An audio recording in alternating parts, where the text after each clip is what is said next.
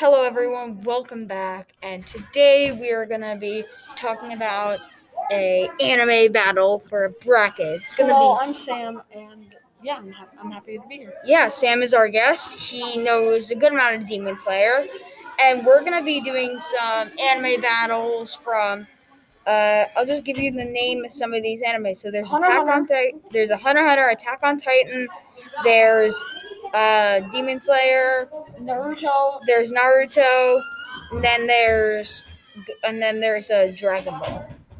Okay, so and there is a losers bracket, so this is double elimination. So let's get started. So basically, first off, let's name the people who got.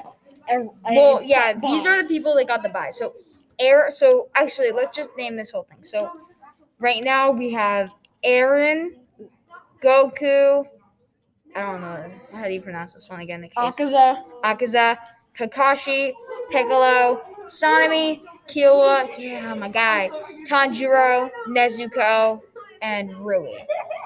All right.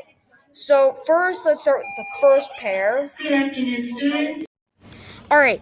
So our first bracket is going to be Zeke versus Hisoka. So Zeke is from Attack on Titan, and he has the powers of the Beast Titan. The Beast Titan is big. It has a big belly but shorter arms, pretty long legs, about 70 meters high, and he can turn into it when he gets injured. So then Hisoka, let's just say Zeke wins in Titan form 100%. Hisoka does not have that type of power. Again, he has insane power, but he is not, raveling up to Zeke's potential as a Titan. Exactly. But as Zeke, as a human form, Hisoka would 100 billion percent win. So Zeke wins this. Next up, we have Giyu and Zenitsu. So let's just say Giyu wins. So let's break this down a little more.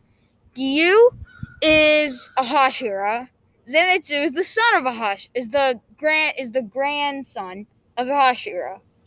I think we know who wins this. Except Zenitsu has his Thunderclap and Flash, which is extremely powerful. But also, Giyu could easily counter with maybe Deep Calm.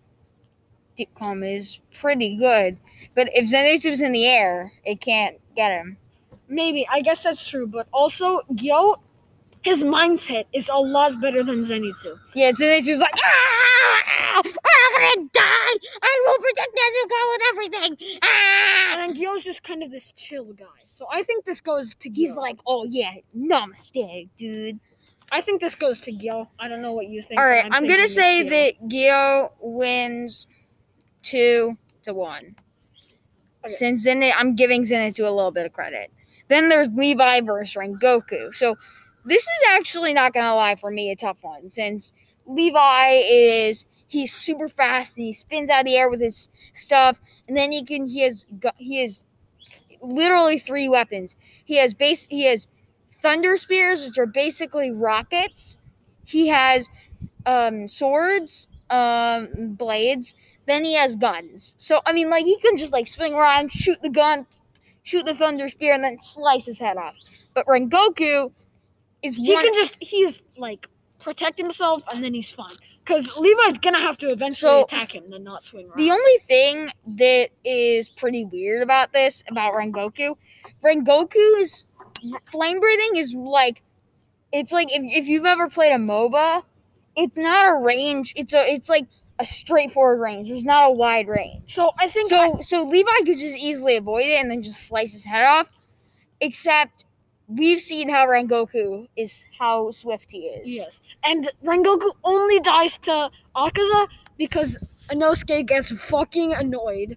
And then he's like, all right, I want to kill him. And then, bats his swords in front of Rengoku's swords, which puts him off balance and lets Akaza kill him.